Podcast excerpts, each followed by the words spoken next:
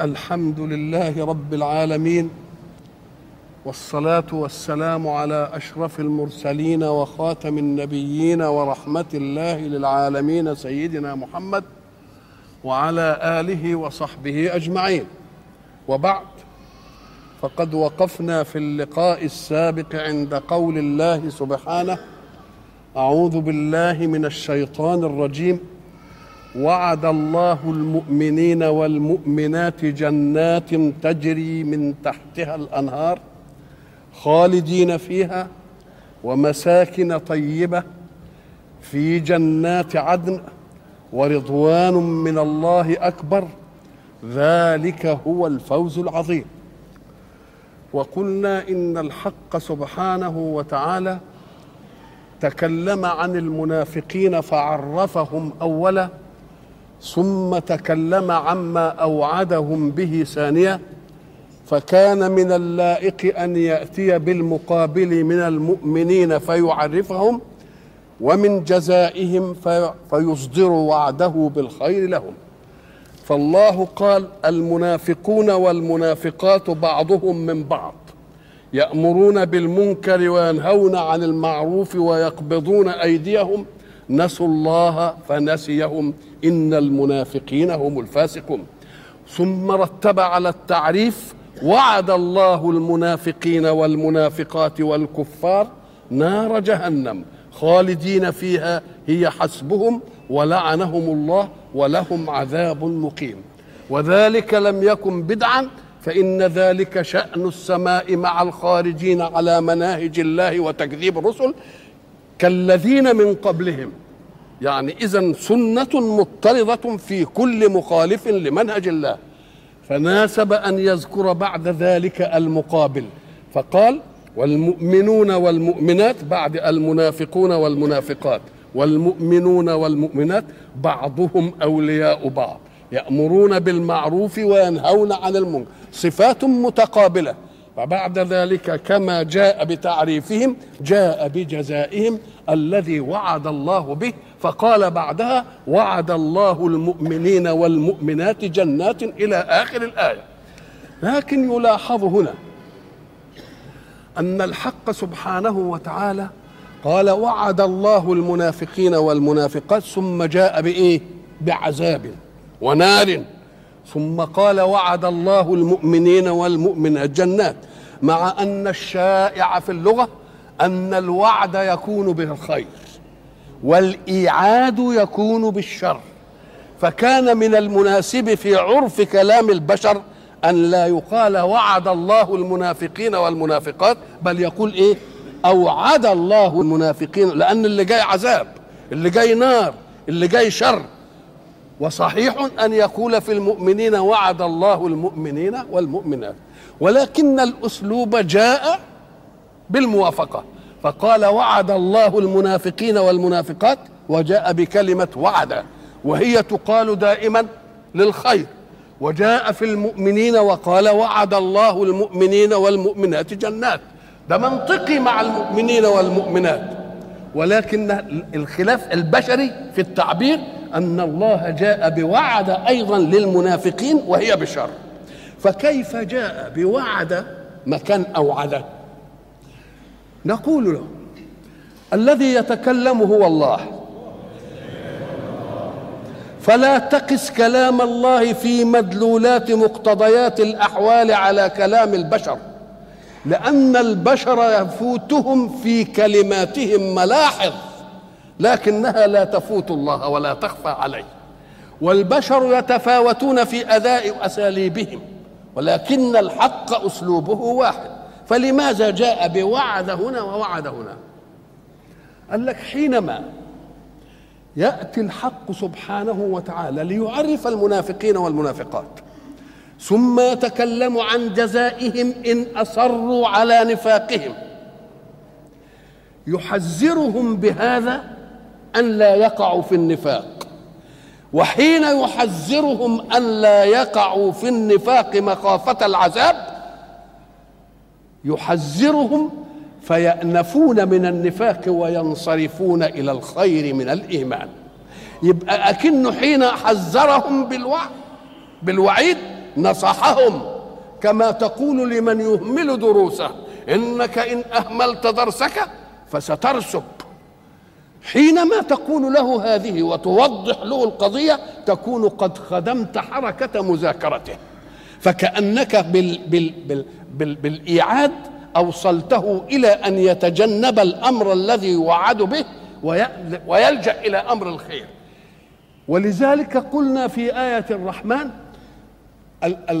الرحمن علم القرآن إلى آخره خلق الإنسان وعلمه البيان إلى آخره وبعد ذلك يأتي في الخلق ويأتي يقول فبأي آلاء ربكما تكذبان؟ وبعد ذلك يقول إيه؟ يرسل عليكما شواظ من نار ونحاس فلا تنتصران. فبأي آلاء ربكما تكذبان؟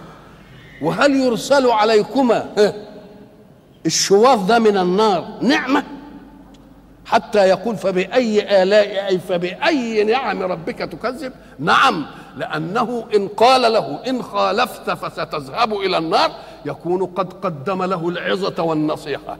وتقديم العظة والنصيحة خير حتى لا يسلك المسلك المؤدي إلى إلى النار. يبقى خير ولا لا؟ يبقى حينما يحذر الله المنافقين بالمصير يبقى وعد بالخير ولا لا؟ يريد لهم الخير. يريد أن أن ينخلعوا عما هم عليه من خصال النفاق حتى يكونوا من أهل الإيه؟ من أهل الجنة. وعد الله المؤمنين والمؤمنات. والوعد يقابله الوعيد في اللغة. وعيد يبقى بشر وعد يبقى بخير. ولذلك الشاعر لما قال وإني إذا أوعدته أو وعدته لمخلف إعادي ومنجز موعدي. يعني إذا قلت له شر يمكن أتنازل عنه إنما الوعد بالخير أنفذه. فبيقول وإني إذا أوعدته بشر أو وعدته بخير أعمل إيه؟ ماذا يكون الموقف؟ أخالف إعادي أتنازل عنه وأنساه. ولكنني أنجز له الوعد. دي دليل على غلبة صفة الإيه؟ صفة الخير وصفة الإيه؟ وصفة الرحمة. الوعد والإعاد هي ميزان هذا الوجود دنيا وآخرة. إزاي؟ قال لك لأنك إن وعدت من يلتزم منهج الخير بخير فستحث الناس جميعا لأن يصلوا إلى الخير بمنهج الخير. وإن أوعدتهم على الشر فستجعلهم يتجنبون الشر. فإن صدق وعدك لأهل الخير بالخير ولأهل الشر بالشر استقام ميزان الحياة. تقول للذي يذاكر إنك أيها المذاكر ستنجح وإن ذاكرت جيدا ستأخذ مجموعا يؤهلك إلى الكلية التي إيه؟ وإن أهملت دروسك رسبت وإذا رسبت سنتين سنفصلك يبقى ده إيعاد وده إيه؟ وده وعد. دي ميزان الحياة. ما دام ميزان الحياة يبقى لابد إن وعدت أن توفي وإن أوعدت أن توفي.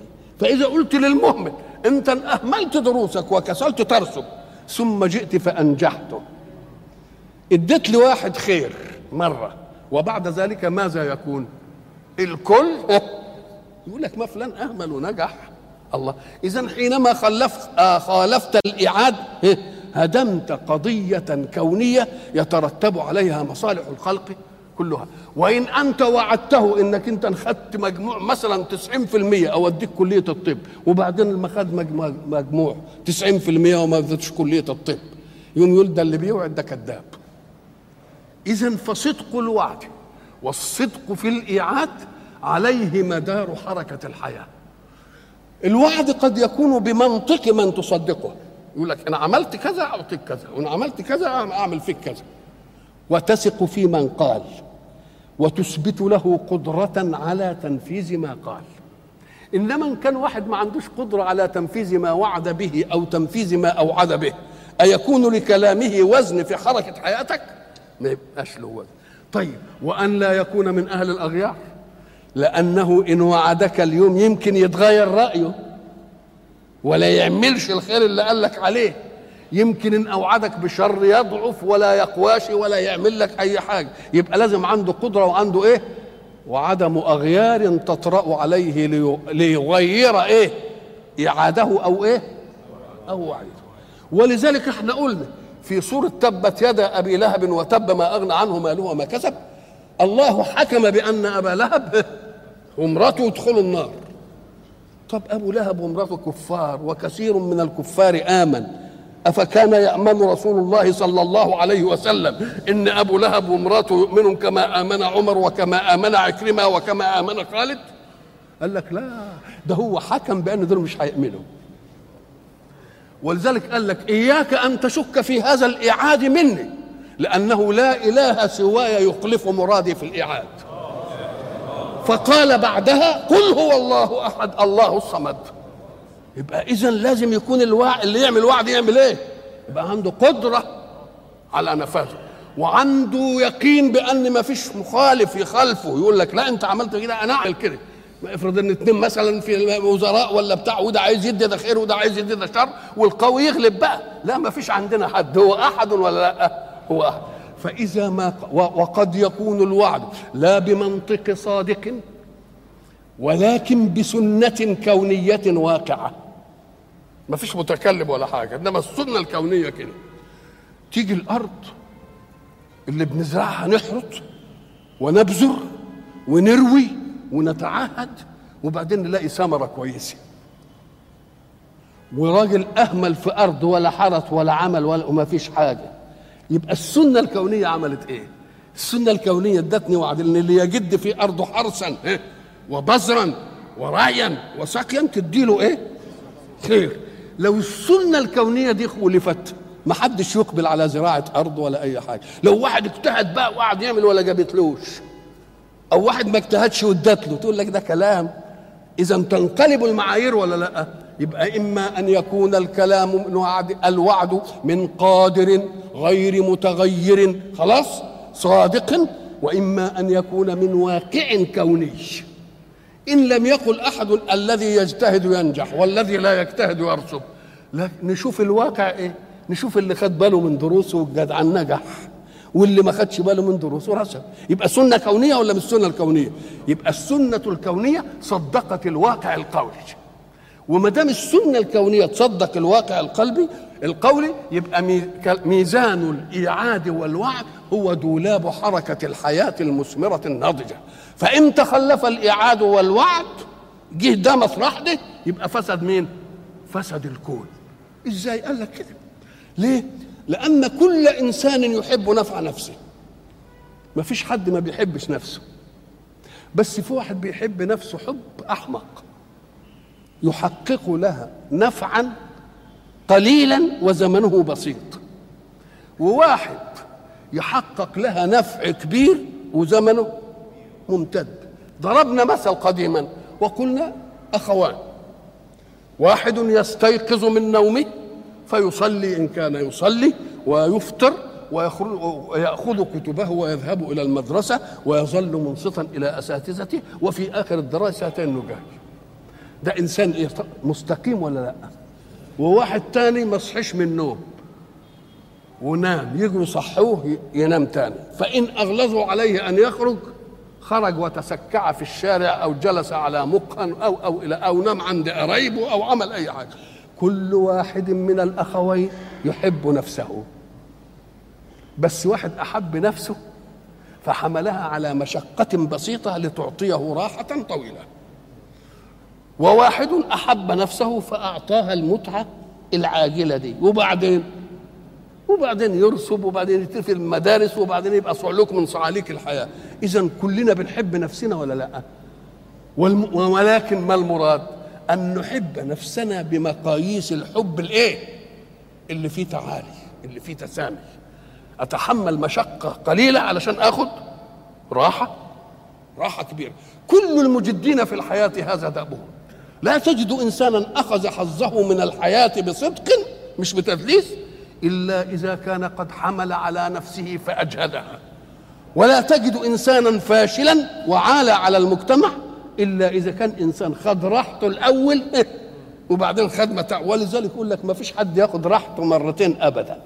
اللي يتعب في الأول لازم يرتاح في الثاني واللي يرتاح في الأول لازم ي... ولذلك يقول لك من جار على شبابه وضيعه في الهيافة؟ جارت عليه شيخوخته. نظام نظام قصاصي أم قال لك طيب والقائمين على الأمر؟ عليهم أن ينبهوا المقبلين على الحياة بالإيعاد وب وبالوعيد. يوم يستقيم أمر الإيه؟ أمر الحياة. وأيضا عليهم أن لا يؤجلوا الوعد إلى أن تحصل الثمرة ولا الوعيد إلى أن يحدث الشر. بل عليهم أن يراقبوا حركة المتحرك. إن كانت في خير ونفعة إيه؟ يعملوا له إيه؟ ما يأجلوش بقى لما يبقى ينجح. يشجعوا بالكلمة الكويسة. برافو. الله يفتح عليك. أما أنت تلميذ مش عارف إيه. والله أنت خد الهدية القلم ده. طب والتاني؟ ما أجلوش لحد ما يقع في مطب إنه يسقط أعمل إيه؟ لازم أعمل له عقوبات هذه العقوبات والتشجيعات اللي إحنا بنعملها هي اللي توزن حركة الوعد وحركة الإيه؟ وحركة الوعي تقوم تستقيم الإيه؟ لكن إذا رأينا مجتمعا مثلا اللي اللي بيعمل طفحان الدم ولا حدش دريبه واللي ما بيعملش واخد حظه المقاييس اختلت ولا ما اختلتش؟ يقول اللي, بيعمل يقول أنا ليه تعبت نفسي؟ ما, أعمل زي صاحبنا ده وأنام ولا تقول له لا هو ما نامش. هو وجه حركاته إلى شيء غير عمله. وجهها نفاقا رياء تعبا في خدمة الذي يملك له أمر. برضه تعب عشان يو... علشان إيه؟ يوصل. ولذلك يضع الحق سبحانه وتعالى مقياس حركة الحياة في الإيعاد وفي الوعد. فلا تعطي حافزا إلا لمستحق. ما يجيش كده يفاجأ الديوان بإن الحوافز منطورة على مين؟ على اللي عمل كده واللي عمل كده واللي خدم في البيت واللي قضى المصالح وبتاع واللي طفحان الدم على المكتب ومهد وسهاد. ما تحدش ما تنفعش دي. لخبطت أنت في الإيعاد وفي الإيه؟ وفي الوعد. يقوم العالم يتلخبط ولا لأ؟ العالم يتلخبط. والحركة في الحياة تختل وإذا اختلت حركة الحياة أصل حركة واحد متحرك بتنفع كل المجتمع. يبقى المجتمع هو اللي إيه؟ هو اللي خسر. ومن ضمنها صاحبنا برضه هيخسر إيه؟ هيخسر. ولذلك في سورة الكهف معنى كهف يعني شيء كده مغارة في جبل. والحقائق برضه فيها كهوف. يجي يقول لك إيه؟ حينما ضرب سألوه عن ذي القرنين ويسألونك عن ذي القرنين. إيه؟ قل. سأتلو عليكم منه ذكرى. طب إيه الذكر بتاعه؟ اوعى بقى التو دخل نفسك في متاهة تقول لي ذو القرنين ده مين؟ هو قورش ولا الإسكندر الأكبر؟ ما يعنينيش هو مين إنما إنسان ممكن في الأرض. بأي اسم في أي زمان في أي مكان. مهمة الممكن في الأرض بهذا الشيء. إذا أعطاه الله سببا لا يكتفي بعطاء الله في الأسباب ولكن يولد من الأسباب قوة. آتيناه من كل شيء سببا فأتبع إيه؟ سبب. طب إيه؟ مهمته إيه في الكون دي؟ قال لك له مهمة. المهمة يشوف الذي أحسن عمله يصيبه والذي أساء عمله يعاقبه. قلنا يا ذا القرنين. إما أن تعذب وإما أن تتخذ فيهم حسنا. خيره. قال أما من ظلم فسوف نعذبه. ومش عذابنا ده هو كل ما يناله ده عذابنا دي لإصلاح حركة الحياة. إنما في الآخرة هيبقى له إيه؟ ثم يرد إلى ربه فيعذبه. وإلا الذين لا يؤمنون باليوم الآخر انعاسوا في الأرض فسادا. نقعد إحنا نصلى بشرهم لا يقول لك لازم تعجل له عقوبة. عقوبة هنا في الدنيا وإلا هو مش مؤمن بالآخرة بتاعتك دي. يستشري في فساده ولا لأ؟ أما من ظلم فسوف نعذبه. ثم يرد فيعذبه عذابا. وأما من آمن وعمل صالحا أدي الحوافز بقى هي آه نعمل فيه إيه؟ فله جزاء الحسنى. وسنقول له من أمرنا يسرا. يبقى اذا مقاييس حركة الحياة الناجحة اللي يعمل حاجة ويفسد في الأرض إيه واللي بيقدم خير في حركته لازم يساب ونشجعه ونعمل له حفله تكريمه فإن قلبت المعايير فسد نظام مين؟ فسد نظام الكون. ويشترط في صاحب الوعد أو في صاحب الوعيد كما قلنا القدرة وعدم التغير وأنه سينفذ إيه؟ ولذلك إيه؟ صدق الله وعده. طب إذا كانت القدرة أيوجد أقدر من الله؟ قال الله يتغير لما يقول حكم كده ومن أوفى بعهده من الله ساعة ما يقول لكم وعد الله المؤمنين والمؤمنات هيبقى إيه؟ هيدي يبقى الوعد هنا صدر من مين؟ من قوي يملكه ويقدره ولا معارض له من ألوهية أخرى تفسد عليه المراد إذا ثقوا بأن ما قاله سإيه؟ سيتحقق وعد الله الإيه؟ المؤمنين والمؤمنات جنات تجري من تحتها الأنهار. جنات نفهمها إنها جمع جنة. وما هي الجنة؟ مادة الجيم والنون دي مأخوذة من الستر والتغطية كلها. فلما جن عليه الليل يعني ستر وأظلم. والجنون ستر الإيه؟ ستر العقل. الله. الجنة تبقى إيه؟ قال لك إيه؟ لأن أشجارها كبرت ونمت كده وترعرعت بحيث تستر من يسير فيها. مش لسه قد كده اللي, اللي يمشي فيها أو يدخلها يبقى باين. أو تستره عن الوجود الآخر. ليه؟ قال لك لأن فيها كل مطلوبات نفسه. مش هيطلع منها. ما يروحش بره تاني. الله. اذا كلمة جنة معناها إيه؟ المكان. اللي فيه إيه؟ خضرة. هذه الخضرة تروق بمنظرها تعجب بثمارها ومن شدة قوتها تستر من إيه؟ أو تحجبه عن مكان آخر لأن فيها كل ما إيه؟ كل ما يحتاجه. لما يكون الله وعدنا جنات نقول له وعدنا وعد الله المؤمنين وهم جماعة والمؤمنين وهم جماعة والموعود به جنات. يبقى لما تقابل الجمع بالجمع لازم تقتضي القسم آحاد. يعني وعد الله المؤمنين والمؤمنات جنات. يعني وعد الله المؤمن جنة ووعد الله المؤمنة جنة. مش كده؟ والأفراد هتتكرر يبقى الموعود به جمع. والموعود إيه؟ يبقى تقتضي القسمة إيه؟ زي ما قلنا كده الأستاذ يدخل الدرس ويقول للتلاميذ أخرجوا كتبكم. يعني إيه أخرجوا كتبكم؟ أخرجوا أمر لجماعة وكتبكم جماعة يعني ليخرج كل واحد منكم إيه؟ كتاب. خلاص امسكوا أقلامكم. تقول للجماعة مثلا لهم دواب بما اعطوها أو سيارات اركبوا سياراتكم. يعني ليركب كل واحد منكم إيه؟ يبقى وعد الله المؤمنين والمؤمنات جنات. وزع الجنات على أفراد مين؟ المؤمنين والمؤمنين. يبقى كل واحد إيه؟ كل واحد جنة. لكن في آيات في القرآن ولمن خاف مقام ربه إيه؟ جنتان تقول له لا تنبه إلى معطيات الألفاظ في سياقها ومقاماتها لأن سورة الرحمن لا تتكلم عن الإنس فقط وإنما تتكلم عن الإنس والجن. خلق الإنسان من صلصال إيه؟ وخلق الجنة. وبعدين سنفرغ لكم أيها إيه؟ الله. اذا بيتكلم على يبقى للجن جنة وللإيه؟ من خاف مقام ربه إنس ولا مين؟ فإنس يبقى له جنة. وجن يبقى له إيه؟ أو أن لكل واحد جنتين. ليه؟ قال لك لأن الحق سبحانه وتعالى علم ازلا. ما يصير إليه أمر عباده من التقوى أو الفجور. فلم يحصي المتقين ويعمل لهم جنات على قدهم والكفار ويعمل لهم نيران على قدهم؟ لا. ده عمل لكل الخلق إلى أن تقوم الساعة كل واحد جنة آمن أو كفر. ولكل واحد نار مش هنبقى ننشئ. لا. فإذا دخل أهل الجنة الجنة بقيت جنان أهل النار التي لم يدخلوها.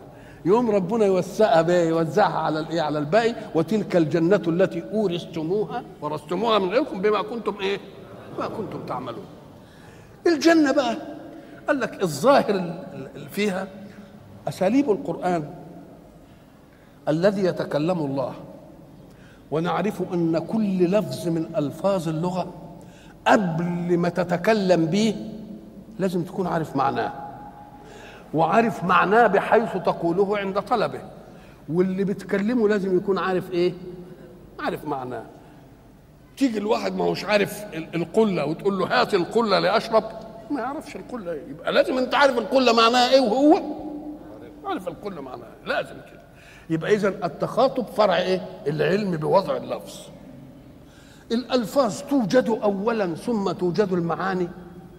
أم توجد المعاني اولا ثم توجد لها الألفاظ؟ نشوف كده التلفزيون ده قبل ما يخترع كان اسمه إيه؟ ملوش اسم. اذا لما اخترع ابتدأنا نجيب له إيه؟ يبقى اذا المعنى يوجد إيه؟ اولا. وبعدين يوجد له مين؟ الاسم. فإذا وجدت لفظا في اللغة فاعلم أن هذا المعنى وجد اولا ثم وضع له اللفظ الذي إيه؟ يؤديه ولذلك هذا أقرب دليل عند من ينكرون وجود الواجب الأعلى وهو الله. نقول له الله دي في لغتك ولا لا؟ لفظ بتكلم بيه؟ آه. حتى لما تقول الله غير موجود. ده لفظ عندك ولا مش لفظ ده؟ طب واللفظ لا يمكن أن يوجد إلا بعد أن يوجد المعنى. يبقى نطقك به دليل أن معناه موجود. يبقى اذا قولك الله غير موجود كلام باطل. لأن ما دام قلت الله وجبتها في لغتك كده يبقى لازم معناها إيه؟ وجد قبل وجود اللفظ. والكفر طرأ على اللفظ فستره. ولذلك سموا الكفر ستر. هو الستر يكون إلا لموجود؟ يبقى الذي كفر عمل إيه؟ ستر موجودا. يبقى الكفر دليل الإيمان ولا مش دليل الإيمان؟ الكفر وإلا فسترت ماذا يا كافر يا ملعون؟ إن أنت سترت لازم شيء موجود. ومن أين دخل لفظ الله على لغتك؟ لو لم يكن المعنى الذي يدل عليه لفظ الله موجودا قبل أن تتكلم به. يبقى لازم كده. الجنة بقى كل ألفاظ القرآن. نبص الجنة أطلقت في القرآن على معاني كثيره قوي أيود أحدكم أن تكون له إيه؟ جنة بربوة. إنا بلوناهم كما بلونا أصحاب الإيه؟ الجنة. آه واضرب لهم مثلا إيه رجلين جعلنا لأحدهما إيه؟ جنتين. الله اذا الجنة تطلق في دنيانا على الإيه؟ على المكان إيه؟ اللي فيه إيه؟ زروع وفيه ثمار وفيه أشياء تحجب الإنسان إن دخلها أو تمنع الإنسان بالخير الذي فيها عن انه يروح لحتة ثانية وتطلق الجنة على فإذا أراد الله أن يبشرنا بشيء في الآخرة يوم يجيب ألفاظ إيه؟ مش الألفاظ من بتاعتنا. يجيب لفظ من اللي عندنا. ولذلك قال إياك أن تفهم أن هذه هي الجنة. لأن أنا بجيب لك اللفظ اللي عندك اللي أنت تعرف معناه. لكن ده الجنة بتاعت ربنا فيها ما لا إيه؟ عين رأت ولا أذن ولا خطر على قلب. طب ما دام لا عين رأت ولا أذن سمعت ولا خطر على قلب بشر نجيب له لفظ منين؟ طب ده اللفظ ما يوجدش إلا إذا كانت المعنى المعاني موجودة. يبقى مش حي... ما يجيب لكوش لفظ يؤدي هذه المعاني. يوم يقول لك أنا هديك بس تقريب كده. ولذلك يقول مثل الجنة التي وعد المتقون. مش هي. مثل الإيه؟ الجنة التي وعد لما هم يتكلموا بقى عن الجنان في الجنات في الآخرة قال لك ما هي؟ قال لك أنت تأخذ صورة من المجتمع اللي انت عايش فيه. إنسان عايز يسكن يا دوب يبقى له أوضة. ولما يترقى قوي يبقى أوضة وصالة يترقى شوية يبقى أوضتين العيال كبروا مش كده؟ وبعدين يشوف له شقة في عمارة وبعدين يقول يا سلام لما يبقى لي فيلا مخصوصة كده.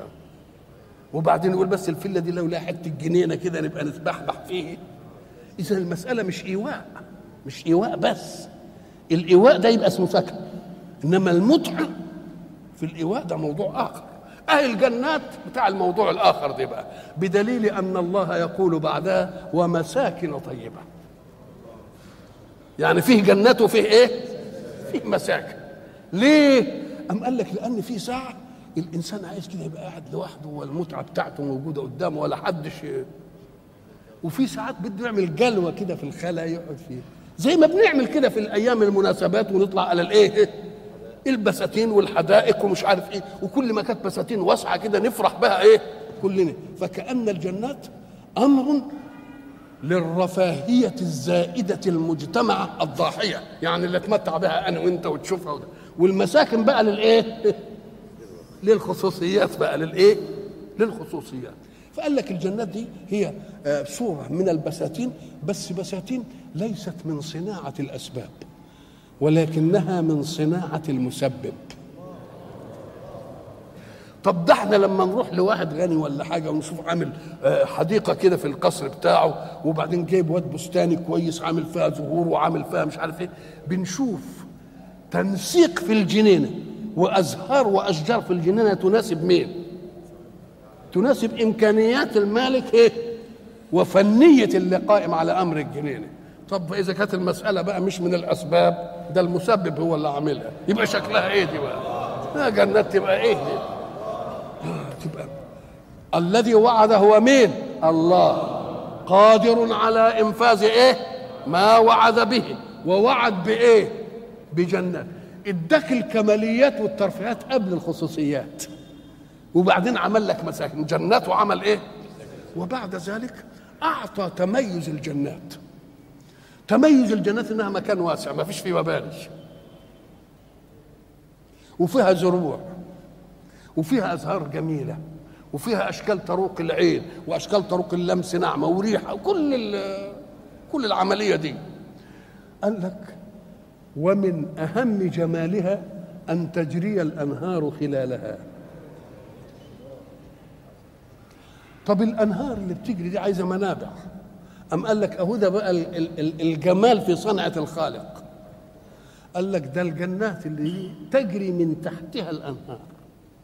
طب لما تجري من تحتها يبقى منابعها منين؟ من حتة تانية. وتجري من تحتها الأنهار. يبقى منابعها إيه؟ من ذاتية. طب شوف بقى إحنا لما بنترقى نقول لك يا أخي أنت جبت المية من الكوبانيه يقول لك آه يقول لك برضه تعمل موتور كده ويطلع لك مية من الأرض. يمكن. يمكن الايه؟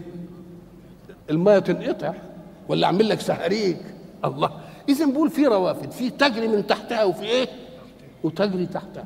ولما تجري تحتها يبقى اللي بينبع من تحت جنة يجري على مين؟ واللي بينبع من الجنة دي تحت الجنة دي يروح لمين؟ للجنة. تبقى ما فيهاش ما فيهاش تحيز ملكية ولا أي حاجة لأنها لمن الملك. هو الواحد. دي تروح هنا ودي تروح هنا. وبعد ذلك حينما نصفها وننسبها إلى فاعلها والذي هندسها وهو الحق سبحانه وتعالى يقول لك أنت تعرف في الأنهار أنها ذات شطآن لا يا أخوان أنت هتشوف الميه بتجري كده من غير شواطئ. يمسكها الذي أمسك السماء على الأرض ان أن تقع على الأرض كده. وبعدين تلاقي نهر اللبن ماشي على نهر الخمره ونهر المية ماشي على ولا ده اختلط بيدي ولا إزاي الكلام؟ قال لك ما هو اللي عاملها مين؟ اللي عاملها الله.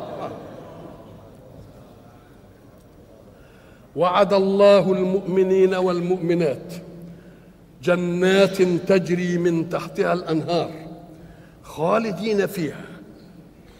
خالدين فيها. المتعة قد توجد في الدنيا. ويوجد إنسان تمتع بتصوره للنعيم في الدنيا. وتصورات الخلق لأنواع النعيم تختلف باختلاف بيئاتها ومقاماتها. فاللي قاعد في الفلاحين.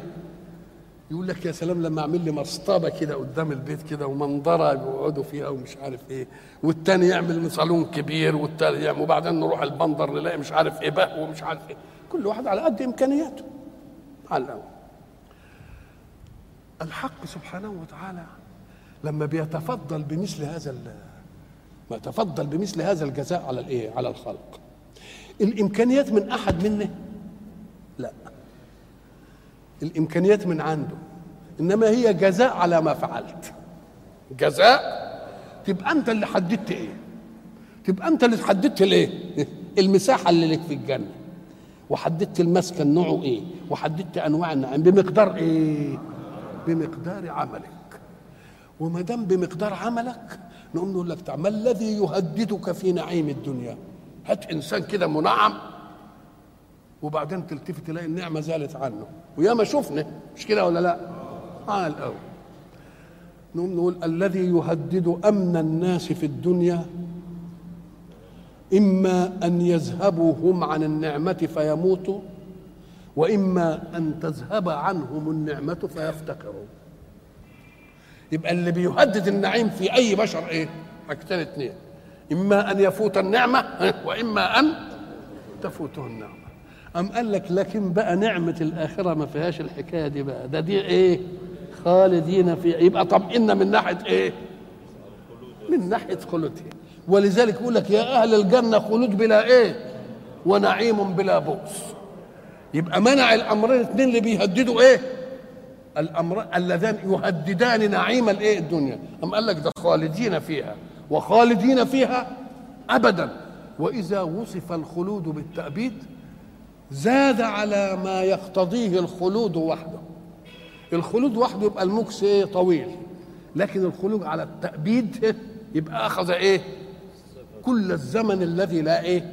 لا يتناهى. الحق سبحانه وتعالى حينما تكلم عن هذا الخلود استثنى فيه. قالوا إن الاستثناء فيه يناقض الأبدية. زي وأما الذين سعدوا ففي الجنة خالدين فيها ما دامت السماوات والأرض. السماء والأرض انهي. ده السماء هتتكور والأرض هتمور والدنيا. قال لك ما دامت السماوات والأرض أي المبدلة يوم تبدل الأرض غير الأرض. والسماوات وبرزوا لله الواحد القهار. يبقى إذا ما دامت السماوات والأرض أي الأرض الإيه والسماء الإيه؟ المبدلة. ما هو السطح اللي ما قراش القرآن كله يقول لك أهو يا أخويا القرآن بيقول لك إيه؟ ما دامت السماوات والأرض. وبعدين يقول إذا الشمس كورت والسماء انكوى ويضيع الأرض والسماء. يبقى خالدين ما فيش خلود. يقول له لا يا أخي اقرا القرآن كله. اقرأ القرآن كله عشان تعرف إن ربنا قال يوم تبدل الأرض دي أرض معاش وسماء معاش. إنما ديك أرض معاد وسماء معاد. أرض معاش فيها كل العناصر التي تحتاج إليها لتقيم حياتك. تزرع فيها وتقلع وتطلع. إنما ما دام أنت هتاكل بكون القدرة هتعيش في نعيم الآخرة لا بالأسباب ولكن بمين بالمسبب. ساعة ما يخطر الشيء على بالك تجده يبقى لا هتحرط ولا تبذر ولا تزرع ولا تطبخ ولا تعمل أي حاجة يبقى إذا الأرض اللي موجودة الآن أرض إيه؟ معاش والأرض اللي هتيجي تبقى أرض إيه؟ معاد إيه الفرق بين الاثنين؟ أرض المعاش تنعم فيها وتأخذ بقدر إمكانياتك ولكن إيه؟ أرض المعاد هتأخذ بإمكانيات مين؟ بإمكانيات الحق سبحانه وتعالى ساعة ما يخطر الأمر على بالك تلتفت تلاقيه حاضر قدامك. وقد يرتقي الخلق.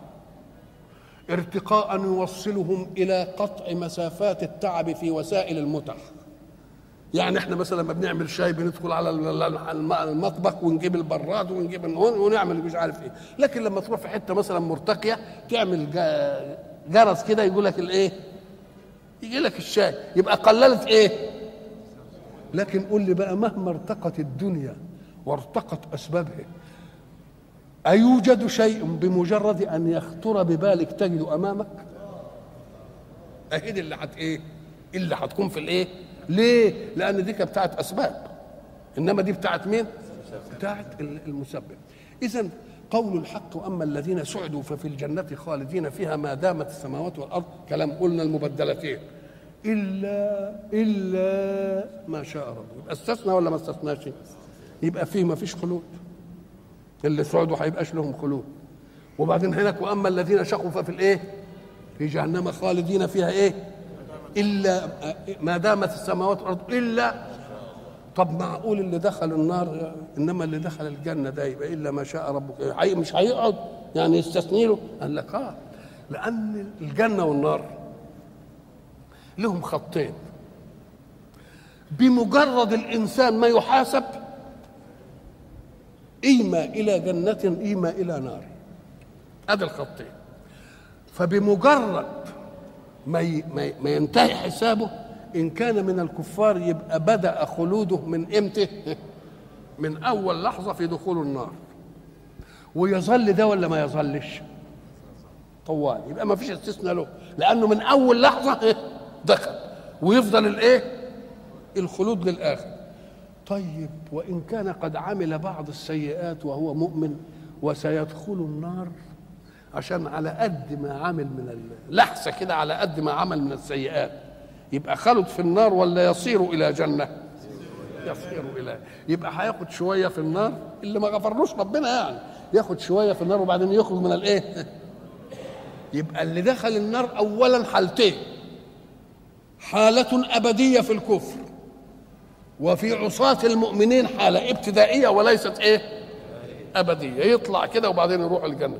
يبقى الخلود ناقص في عصاة المؤمنين من إيه؟ من الآخر. وفي الأول آه من الابتداء. إزاي بقى؟ أم قال لك الجماعة اللي عملوا صالح وما عملوش أي حاجة هيدخلوا الجنة إيه؟ ابتداء. وخلود. ياخدوها ابتداء وخلود. طب واللي عمل الشوية بتوع النار دول ما يدخلش ابتداء؟ إنما لما يدخل ما يخرجش يبقى نقص أهل الجنة من الأول ونقص أهل النار من الأخير وذلك هو معنى الاستثناء في قوله إلا ما شاء ربك.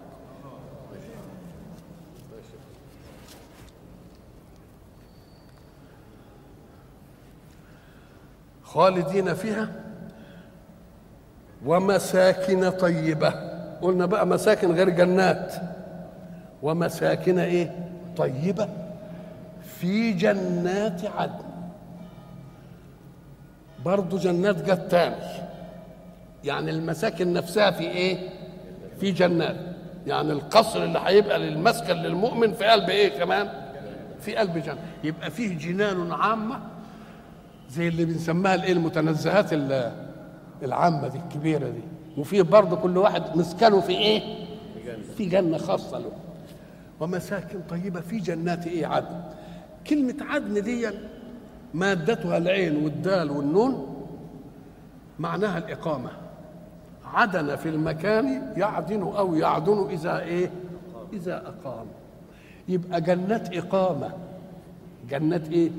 قال لك لأن فيه فرق بين أن تسكن شيئا لا على الإقامة كما تسكن في فندق ولا تسكن في حتة مثلا إنما جنات إقامة تبقى فيها مستوفية إيه؟ مستوفية كل ما تتطلبه إيه؟ ما تتطلبه حياتك طيب هب أن الإنسان أخذ النعيم جنات تجري من تحتها الأنهار وبعدين خلد فيها ومساكن طيبة والمساكن طيبة أيضا في إيه؟ مش بس مدينه البساتين العامة دي لا برضه حاجات إيه؟ حاجات خاصة له وجنات عدن يعني إقامة إن حبيت تقيم فيها تقعد كده تلاقي فيها كل إيه؟ كل متعك أم قال لك ده كلام ماشي في جنات عدن قال لك الحق سبحانه وتعالى حينما يعطي للمؤمن بشرى بأشياء يريد منك الا تنسى أنها منسوبة إلى قدرة الله. أن لا تنسى أنها منسوبة إلى إيه؟ إلى قدرة الله. وما دام منسوبة إلى قدرة الله الشيء الذي ينسب إلى المهندس الفلاني يبقى على قد فنه وإلى صاحب الإمكانيات الفلاني يبقى على قد إمكانياته. يبقى عايزين إمكانيات وعايزين إيه؟ وعايزين في فن ينسق. فإذا كان واجب الوجود الأعلى هو اللي صاحب الإمكانيات يبقى يخرج المسائل على مقتضى إيه؟ على مقتضى قدرته وعلمه وإمكانياته. إنما دوكم اثنين واحد عنده إمكانيات وواحد عنده إيه؟ واحد عنده فن. يقول لي ده اعمل لي كذا. طب من الجائز إن أنا ساعة ما أعمل ساعة ما أصمم كان يقدر يعمل ولما يجي ينفذ قال لك أنا عايز أبقى أعمل دي جرانيت وأعمل دي رخام مش عارف منين وأعمل دي وبعدين قالوا ما فيش استيراد ولا حاجة ولا يوم إيه؟ المهندس هندس له. ولكن القدرة في إيجاد الهندسة بتاعته ما جاتش. إنما اللي بيملك الأمور كلها تيجي التصميم على وفق ما يريد ولا لأ؟ وإلى لقاء آخر إن شاء الله.